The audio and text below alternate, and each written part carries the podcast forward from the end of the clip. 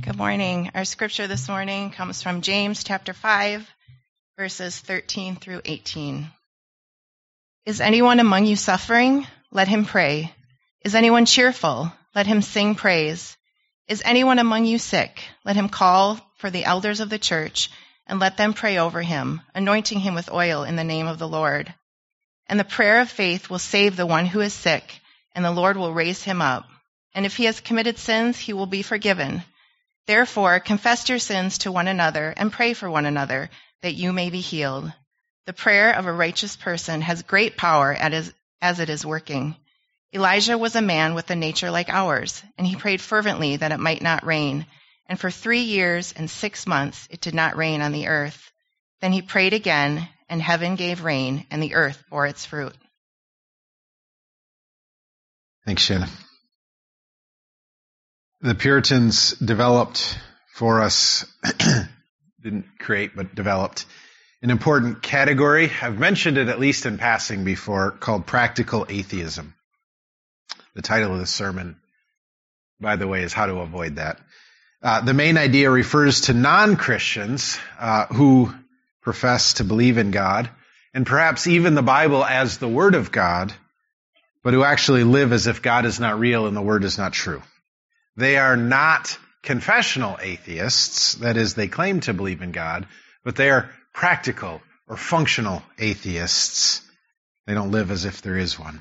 So the Puritans got this idea, or at least developed this idea from passages like Romans 1:21, in which the apostle Paul laments the fact that there are some, maybe many among him and in his day who, and here's what he says, although they knew God, they did not honor him as God or give thanks to him. They knew that there was one, which all people do, he said in that same context, but they did not honor him as God. They didn't live in light of the fact that he is God.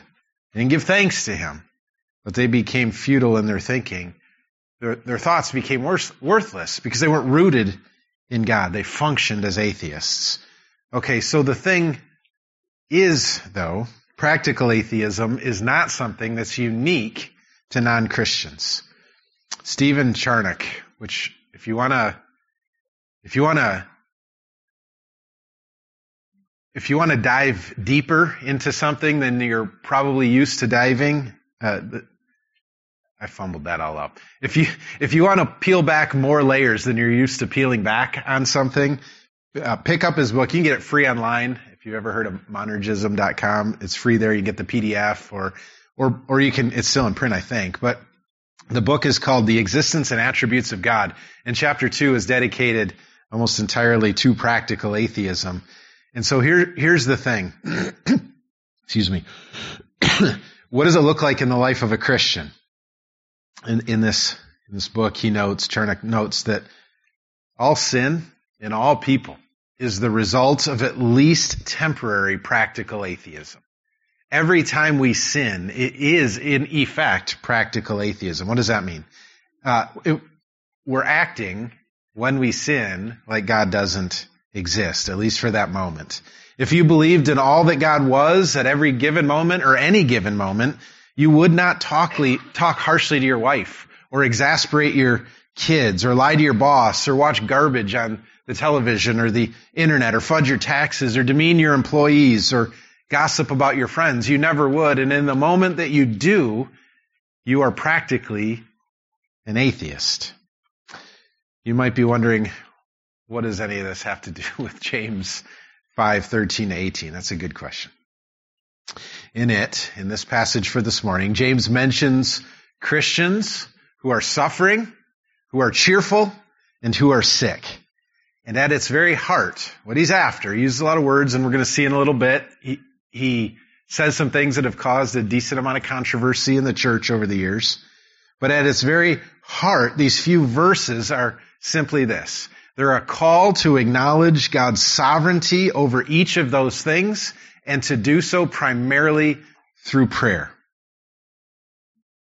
The opposite of practical atheism. Practical atheism creeps into all of us when, instead of doing that, instead of seeing all of those things in light of who God is and what He's doing and what He's promised, turning to Him in prayer in light of that, we think mainly and even sometimes merely in worldly terms. So, so let me sort of give you an overview quick and then I'm going to pray. When we suffer, so suffering, cheerfulness, sickness, when we suffer, instead of prayerfully resting on God's promises, we often grow bitter and despondent instead. When we are cheerful, instead of celebrating it in song, a, song of thanksgiving to God, acknowledging that He is the giver of all good things, we tend to treat that thing, whatever it is that made us cheerful, as an end in itself. And we're sick. Instead of hopefully soliciting the prayers of the saints as God has called us to, in full assurance that in mysterious ways God works through them, we typically lament in dis- despair. You should see me when I get the sniffles. What we have here, therefore, is a defense against and a godly alternative to practical atheism. And at least these three ways, and with that, it opens the door to fight off and hold back practical atheism in the rest of our lives as well. So let's pray that God would help us to hear and do what James commands and that all of our practical atheism would be driven away this morning. God, thank you for, uh, as Mike and John and Matt and others have taught uh, it for several months now in Berea on church history and the importance of learning from it, being humbled by the fact that we're not unique in the history of your plan or in your plan, that there's nothing new under the sun. On top of that, helped us to see that understanding what the church has wrestled with over the years will help prevent us from wrestling with the same things and inform us when we do. And so with that, we thank you for this category that others have created and, and we are able to build upon this morning in the way of practical atheism. God, that's offensive to you. It dishonors you. And, and so we don't, we don't want that. We don't want to live like practical atheists. Those, those of us who are calling on the name of the Lord want to do that in every moment of every day for your glory and our good and the good of the whole world. And so through these words of James, help us to see and find where that is the case in us, that we're functioning like atheists, that we might instead function in fullness of faith. Let this be a help to us. God, open our hearts to your word. Wherever there are hearts that are hard or cold or numb or guarded, let them fly open this morning to your word. Cause, cause your spirit to pierce us. If, if there's anyone here who's in kind of the rut of hearing sermons or sitting under your word without feeling its impact, without feeling its transforming power, would you open their hearts, soften their hearts this morning to receive your word and all of its goodness, all of its conviction, all of its encouragement, all of its wisdom, all of its life, all of its hope. God, let us be expectant that your Spirit will be pleased to work through your word in us this morning. We pray this in Jesus' name. Amen. So six verses, three questions. The first two questions get half a verse each, one verse total. And the third question gets the, the last five verses in this passage, indicating that there's something unique about not being a practical atheist in sickness. But that's how James structures this passage. All of them, all of them. Here's the thing. If you're going to write something down, this is it right here.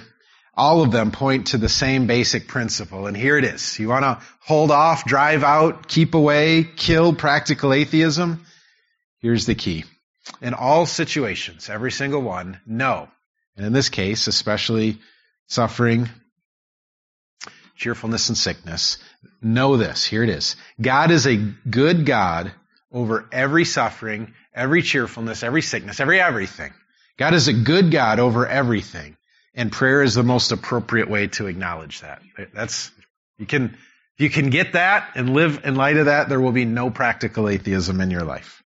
Practically living in light of that principle makes all the difference every moment of every day. So let's consider each, each of those three questions and each of James's prescribed responses to them as we strive to live thoroughly theistic, godly, Christ following lives. So here's the first question. Is anyone among you suffering? Is there any suffering among you? The word translated suffering typically refers to persecution, but it's also used in much broader terms as well to refer to any type of hardship. Are any of you going, are, are any of you being persecuted for your faith in Christ? Or, or more broadly, are any of you experiencing any type of hardship? We know that James already knows the answer to that question. If you've read any of the previous chapters in James, you know he knows. He knew that there was suffering among them, significant, serious, and prolonged suffering. His intention was to give advice, not gain information, in asking this question. A good paraphrase then would be something like James saying to his readers, whenever you find yourself suffering, hear this. All right, so what's he going to say? What's his prescribed answer? What's the opposite of practical theism or, or practical atheism? Before we see that, ask yourself, do this. This is a good practice.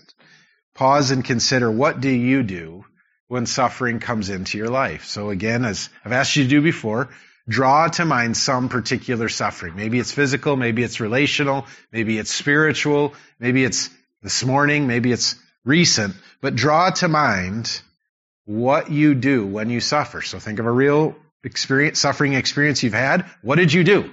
What happened in your head? How did you think? What happened in your heart? What did you feel? What happened in your life? How did, how did you respond to it? Imagine some ache or pain that just won't let up.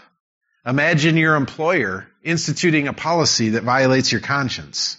Imagine being, di- being diagnosed with some type of degenerative disease. Imagine being in a really hard marriage. Imagine having a child who renounces their faith in Christ when they're older. James is about to tell us what we should do in any of those situations when the, suffering comes with it. But it's good for us to first settle on what we do do. What do you do? What have you done? What are you likely to do? What is your impulse when suffering comes your way? And I say that knowing that some of you don't have to imagine because you're in it right now. And so James, James is going to tell us how, how, how to live in a manner pleasing to God. As I mentioned in the introduction though, again, more often than not, more often than we'd probably like to admit at least, the answer is that we forget. When suffering comes our way, we forget that God causes all things to work together for good for those who love Him, including this particular suffering. We forget that God uses every evil, even the sinful choices of others, even our sinful choices. If our hope is in Jesus, God use for, uses as an instrument for greater good. We forget that the cross and the empty tomb are a perfect guarantee that perfect justice is certain forever. We forget these things. In other words, tragically, our response to suffering is often to act like practical atheists. Whenever our first thought and greatest hope, suffering just came your way right now. Whenever your first thought and greatest hope is in anything other than God and His glorious promises of sufficient grace, unwavering fellowship with you through it, sanctifying work. It's an instrument for sanctifying you, and greatest good. We're practically atheists. That's what James wants us to get. Well, here's the thing, Grace. Until Jesus returns, we're always going to struggle with this. Every one of us. We're always going to struggle with practical atheism. Our sin, our flesh, and the devil all conspire to turn our hearts and minds away from God when suffering comes our way. It's one of his favorite tools to do that. In acknowledgement of this, and as a means to help us in this, this is a normal experience. James wants to help under the inspiration of the Spirit of God. He instructed his readers what it looks like to respond rightly. God's people avoid practical atheism and honor God in our suffering, James wrote, when we respond to it by turning to Him in simple prayer. James didn't elaborate on the content or even the nature of the prayer. But his main point is one of disposition.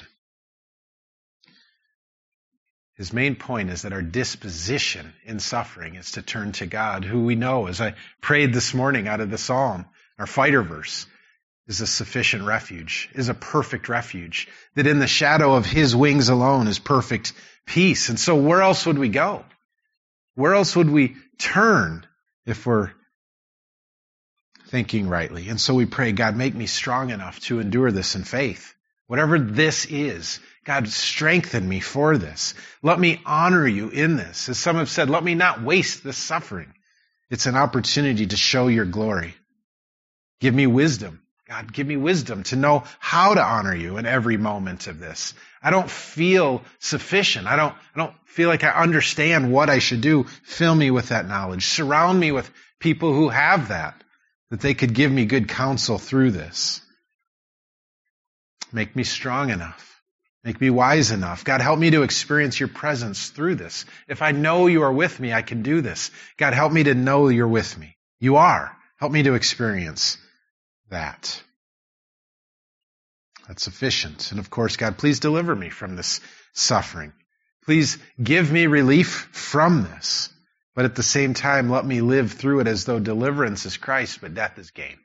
God, help me in these ways. That's what James is telling us. That's what it looks like to not be practically an atheist.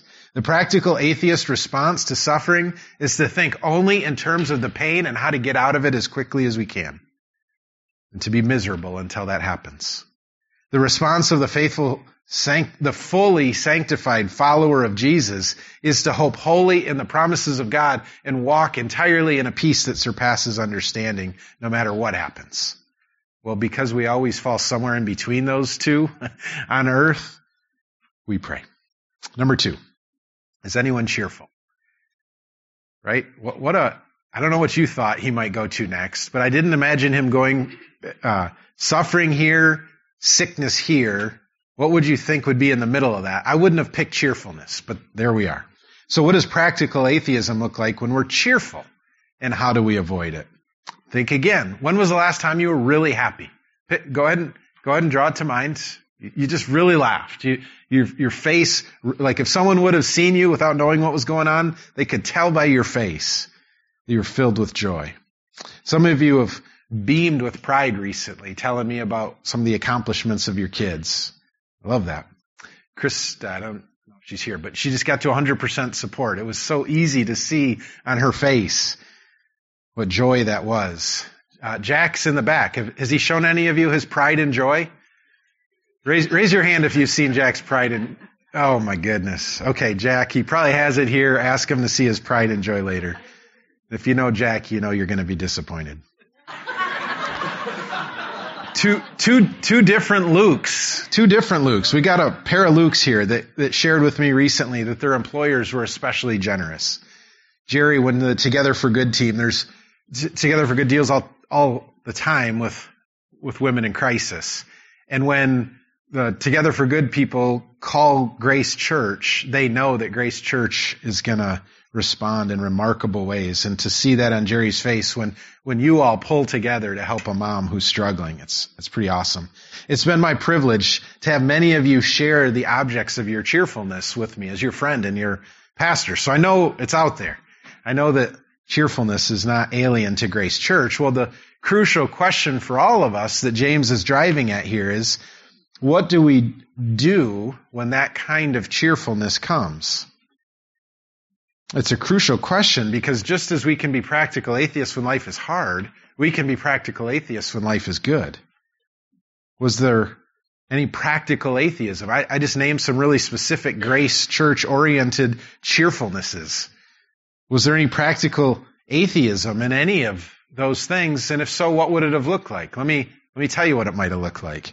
Practical atheism delights in the kids' accomplishments apart from an overwhelming sense of God as the giver of whatever strengths or gifts these kids have.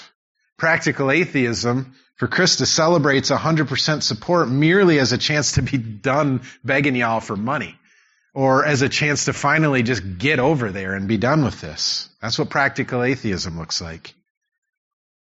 Practical atheism laughs at Jack's jokes without the thought of the fact that laughter is a gift from God. It's his reminder of his pleasure in his children. When we laugh, it's meant to draw our minds to God that he delights in us. Practical atheism delights in a generous raise from a non-Christian employer simply as a means to maintain a comfortable lifestyle rather than as a unique or as an unlikely expression of God's common grace. Practical atheism produces cheerfulness merely in the physical and psychological help that Together for Good provides for hurting moms and kids, rather than first and most the beautiful reminder it is of the spiritual help that God offers us in Jesus. Why did Jesus heal the sick? To show that he had the power to forgive sins. That's what practical atheism can look like in our cheerfulness. In short, practical atheism is cheerful and something in and of itself, while godly cheerfulness always recognizes the, God as the only giver of good gifts. Practical atheism sings praise to the object of our cheerfulness only, while godly cheerfulness results in vertical praise, vertical song, vertical singing first, and horizontal praise only second. That's what James meant then when he said, Are any of you cheerful? Are any of you rejoicing in something? Let them sing praise. Praise to God. Practical theism. It is godliness, therefore finds all cheerfulness rooted first and most in the unwavering belief that every good and perfect gift comes from God, and it therefore responds to every blessing, every object of joy, every happiness in song of thanks, thanksgiving. Get your playlist ready. get it, get it, get it on your phone ready to go so that as God's kindness comes upon you, you just hit play and sing like a weirdo. All right, lastly then, is anyone sick? Any suffering? Any of you cheerful? Is anyone sick? This involves, of course, a more particular form of suffering. And as we all know, sickness is often, you know this, Grace. Just think about this. Think about this with your kids. Think about this with yourself. Sickness is often one of the most practical, atheism tempting experiences we can have. This particular form of suffering tempts us towards practical atheism more than almost anything else. It is for that reason that James spent more time on this than any of the rest. So one more time, ask yourself. Imagine getting sick. Maybe it's, maybe it's just a, you know what I, I really, I really don't like is when the nail does that thing where it just hurts on the side. Don't even know what that is. Is that an ingrown nail or something? I mean, can you imagine the suffering that that is for me? And I just feel like, Jesus, I understand. I understand what you went through when my nail is, I'm being silly, of course, but you all do that too. You're pretty, pretty sad at that, just like I am. What's your first impulse when you get sick? Practical atheism causes you to think mainly and sometimes only in terms of diagnosis, prognosis, and healing. That's what practical atheism does. It produces an entirely earthly view of those things. It can't think of much beyond doctors, medicine, and surgery. Of course, all those things can and, and often should be used as a means of God's grace. But by themselves, they fail to recognize that both sickness and healing are entirely in God's hands. Even as both, God's word tells us, are means of God's grace. Our sickness and our health belongs to God, and He uses both for His purposes. Sickness is God's grace, and that it humbles us. It reveals our idols. It causes us to feel what's always true, namely that we're finite and dependent upon God. And healing. Healing is God's grace too if He chooses to give it. And that it put, puts the power of God on display. It provides a picture of the greater spiritual healing that He offers in Christ. And it gives us an opportunity to praise God in specific ways for specific kindnesses. For all those reasons, James told his readers that their first impulse at the first sniffle ought to be to acknowledge God's sovereignty over this. I don't know where this is going, God. I remember sitting at Subway with Bruce and Mike and asking them, does it, does it seem, does the temperature seem funny to, to you guys? The temperature seems funny to me right now. I feel really cold. Is, is it super cold in here? They looked at me. I didn't know. I said, I, I think I need to leave. I got in my car by God's grace. It has heated seats and had the heat literally cranked as high as it could go pulled into my driveway and fell asleep for about an hour because I was afraid to get out into the cold and lose this warmth. And then I went in bed and slept for about 24 straight hours. Didn't eat, didn't wake up. I had, I had the flu. But at the first sign of this, guys, does it seem cold in here? Our first, my first thought needs, needs to go vertical. My first thought needs to look up. James told his readers that their first impulse, at the first sense of it's a little too cold or tickly nose or some part of your body not functioning the way you know it should needs to be to acknowledge God's sovereignty over that. And for that reason, our first response is to pray every time and solicit the prayers of the saints and especially the elders of the church. Look at verse 14. Is anyone among you sick? Let him call the elders of the church and let them pray over him, anointing him with oil in the name of the Lord. And the prayer of faith will save the one who is sick, and the Lord will raise him up. And if he is, has committed sins, he will be forgiven. Therefore confess your sins to one another and pray for one another that you may be healed in your sickness. The prayer of the righteous person has great power in its working, which is actually the sermon next week. This passage has caused a good deal of controversy over the centuries.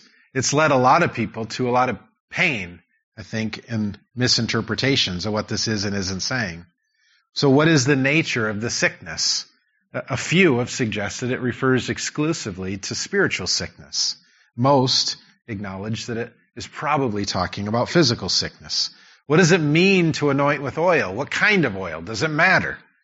What is the purpose of the oil? Some have argued that it's literally healing. They thought of it as medicine that you would put over somebody. It's just kind. Somebody has a headache, you give them Tylenol. Someone gets sick at that time, you rub some oil on them. Some have suggested that it was ritualistic. Some have suggested that it was merely symbolic. We don't know. Is it, is that necessary every time? Every time we pray over someone who's sick? Does it need to include oil? Was that limited, as some have argued, to the apostolic age? Is this an actual promise for healing if we follow this formula? If so, does that mean in this life for sure, or is it more of a general promise that at least in the next? What is the prayer of faith? Whose prayer of faith? Is it the elders praying or the sick person praying that needs to have this faith? What if they don't get healed? Does that mean there's not enough faith? If so, how much faith is necessary? Should we confess our sins when we are sick because all sickness is tied to sin? You get the idea. These are the questions that a lot of people have spent a lot of time chasing down and taking strong stances on. I'm sure most of you have wondered about at least some of those things if you've ever read this passage, but some of these questions are, are important and some the text explains pretty explicitly for us and some not so much. But I'm afraid most of them, if we focus on them, cause us to miss the main point. And the main point is this. The main thing I want you to understand is that sickness and healing are in the hands of God. That's his main point. That's what James is getting at is your sickness and your healing are in the hands of God. God's people, when we are acting faithfully, don't respond to sickness in the same way that those who are unbelievers do. Listen, let me say that again, and then in a few different ways. God's people, when we're acting faithfully, don't respond to sickness in the same way that non believers do. In our sickness, especially, we can demonstrate that our hope is in Christ. We don't think in the same terms as non Christians do. Our hope is not in the same thing as non Christians are. Our goals are different from non Christians. Where practical atheists only know how to look to the things of earth and then maybe God is a last resort. James calls his readers to look to God alone as Savior, Raiser, Forgiver, and Healer.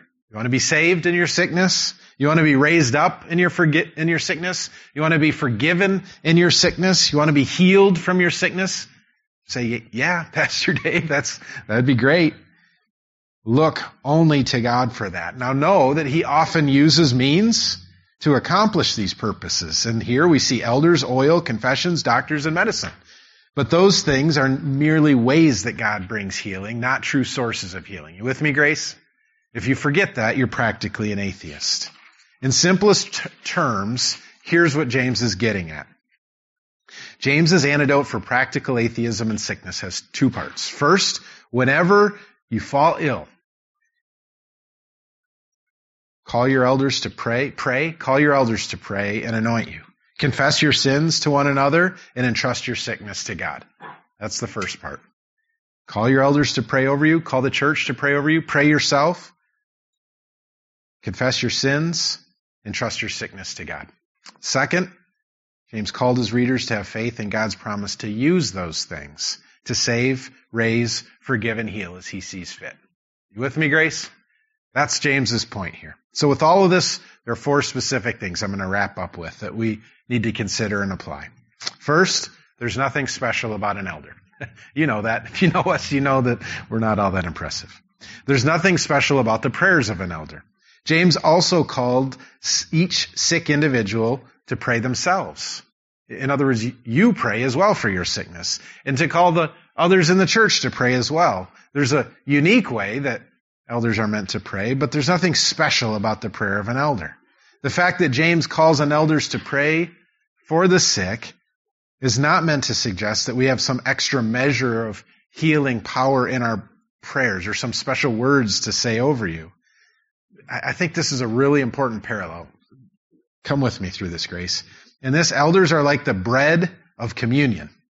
And that while the bread is just bread, it was just bread before, it's just bread during the communion, God has chosen to use something or to do something not tied to the worthiness of the bread itself through the bread. That's what elders are like.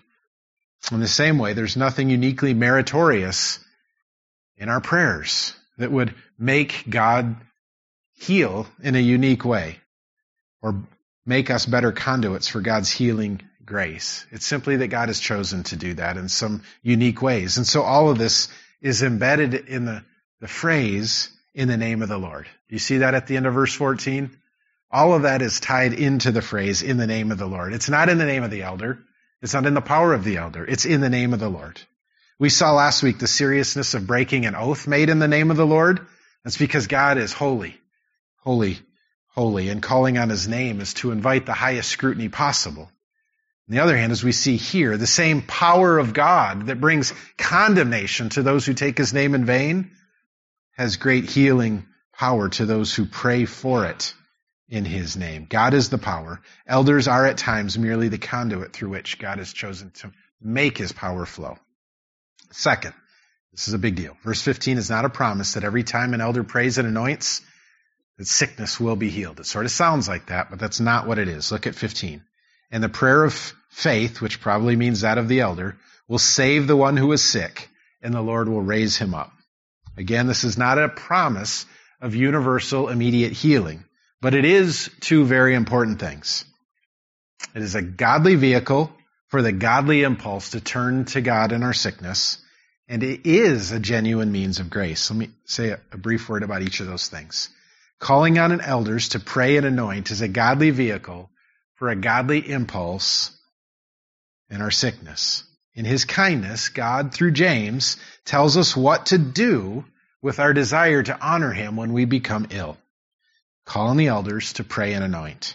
In this passage, James was not making a promise of certain healing, but he was helping his readers know what godliness looks like, what not practical atheism looks like when they become sick. In other words, if you want to honor God in all situations and you become sick, you think, how do I honor God? How, how do I honor you in this, God? James is giving us the answer. And second, even though James was not promising certain healing in this life, that is not to suggest that the faithful prayers of godly elders are powerless. Indeed, they are a particular means of God's grace for all who are ill.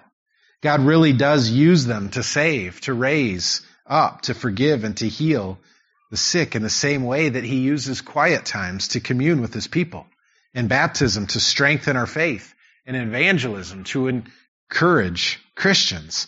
Not every quiet time grace leads to an overwhelming sense of worship. But it is right for us to say that the quiet times of the saints will revive our souls. You with me? Not every baptism casts out all doubt in those who witness it or take part in it, but it is right to say that baptism strengthens the faith of God's people. Not every evangelistic encounter is positive, but it is right to say that it is a means of God's encouraging grace. And not every faithful prayer elder prayer for the sick results in immediate physical healing, but it is right to say that the prayer of faith will save the one who is sick. Third, at the end of verse 15, it is not a promise that elder prayers have the power to impart forgiveness. There's a big part of church and church history that suggests that it does, but it, that's not what James is getting at. And if he has committed sins, he will be forgiven. The statement is an acknowledgement that the kind of heart this is really important. The kind of heart that looks first to God in sickness and then to his appointed means of grace is the kind of heart that has genuine faith of Jesus. And the kind of heart that has genuine faith in Jesus is certainly one to which John, 1 John 1 9 applies. If we confess our sins, he is faithful and just to forgive us and cleanse us from all unrighteousness. In other words, the prayers of others, elders or anyone else, does, they do not effectively bring about the forgiveness of sins. But the whole exchange, the whole act of going to God in faith according to His Word, rightly engaged in, is an expression of the kind of faith through which God saves sinners. Fourth and last, there is a grace connection, a divine connection between confession of sin, the prayers of saints, and physical healing. So look at verse 16. Therefore confess your sins to one another and pray for one another that you may be healed. There is a connection. The Bible is explicit that not all sickness is the result of some particular sin in the person who's sick. It's explicit about that. But the Bible is also explicit that some sickness is. James's logic in verse 16 then seems to be, have three parts to it. If we are to be freed from sin induced sickness, it will include confession of sins and repentance. If, if you are sick in some way that's tied to your sins, as, as a, a, a, a sharpening, sanctifying, maybe even disciplining work of God, if you're, if you're sick in some ways because of your sin, it will, healing from it will include confession and repentance. Second, even when our sickness is not sin induced, and I'm going to talk more about this for a second, it is a reminder that we still need righteousness, that our souls still bear sickness. And third, since confession and repentance are gifts from God, we ought to pray for one another that God would grant them especially when we're sick. So the principle here is that sickness is sort of like hunger. Okay? You may have sinned in some way that makes you hungry. Maybe you blew all your money at the racetrack or or on fly fishing equipment or on tickets to the game or something like that. Maybe you blew all your money on something sinfully and now you don't have any money to buy food and that's why you're hungry. Sometimes people are hungry because they've sinned in some way that deprived them of food. Maybe some of you have experienced that. But God, the bigger picture is that God gives physical hunger, whatever happened to bring it about, even just the normal cycle of things. God gives physical hunger to teach us to long for righteousness. Blessed are those who hunger for righteousness. Why do you get hungry? It's to remind you that you were made for righteousness. Okay? So sometimes that hunger comes from sin, sometimes it doesn't, but every time it's meant to give you a longing for righteousness. And so you become hungry and you pray. Your, your stomach growls. You pray for holiness. God, just as I long for food, knowing that my body needs it to survive right now, so too and even more, I'm reminded to long for righteousness as my soul needs that to survive. That's, that's what fasting is for, by the way. Hunger may or may not result from some type of personal act of unrighteousness, but every time it is a reminder of the righteousness we're made for. Okay. In the same way, and I'm almost done, not every time we're sick is it a direct result of some particular sin in our lives. But every physical sickness is every time a reminder of a measure of sickness that still lingers in our soul. We're forgiven and freed, and we're promised that one day we will be entirely sanctified, but we still lack we still lack. And so we pray and invite others to join us to pray. God, I long for you to heal my body right now. But I'm thankful that at this moment of sickness, I'm reminded that my greater need, one you've already met in a certain sense in Christ and are continually meeting in Jesus, is the healing that my soul needs. It's still tainted by sin. It's forgiven, but it's still impacted by sin. I'm reminded of my greater need in this sickness, one you've already met and are continually meeting in Jesus, which is for the healing of my soul. Drive out, God. I feel this now in my sniffles and my finger thing, nail thing. Drive out every sinful desire that I have. Forgive every sin in Jesus. Even if this illness takes my life, may my soul fully and forever be sanctified by grace through faith. That's what sickness is for. That's what James is saying. That's what it looks like to have the sniffles for the glory of God. And James's true promise here is that the kind of prayer, that, that, that this is the kind of prayer that pleases God, and in that way it always works every time. It is for that reason that he ended this verse saying, which is next week's sermon, the prayer of the righteous person has great power as it is working. As an example, he offers Elijah, Elijah's prayer. Elijah was a man with a nature like ours, and he prayed fervently that it might not rain. Check this story out in your Bibles later. And for three years and six months, it did not rain on earth due to the prayers of one man like us. And he prayed again, and heaven gave rain, and the earth bore its fruit. When God's people seek God's will in the ways God has prescribed, there is power. There, there is great power as it is working. So living in suffering, cheerfulness, and sickness in light of this reality is the opposite of practical atheism and the exact kind of heart that glorifies God. So here's my conclusion. Is anyone suffering right now, Grace? Is anyone cheerful? Is anyone sick? In any of those situations, acknowledge God's sovereignty over them and do so mainly through prayer. The main way you acknowledge God's sovereignty over them is in prayer.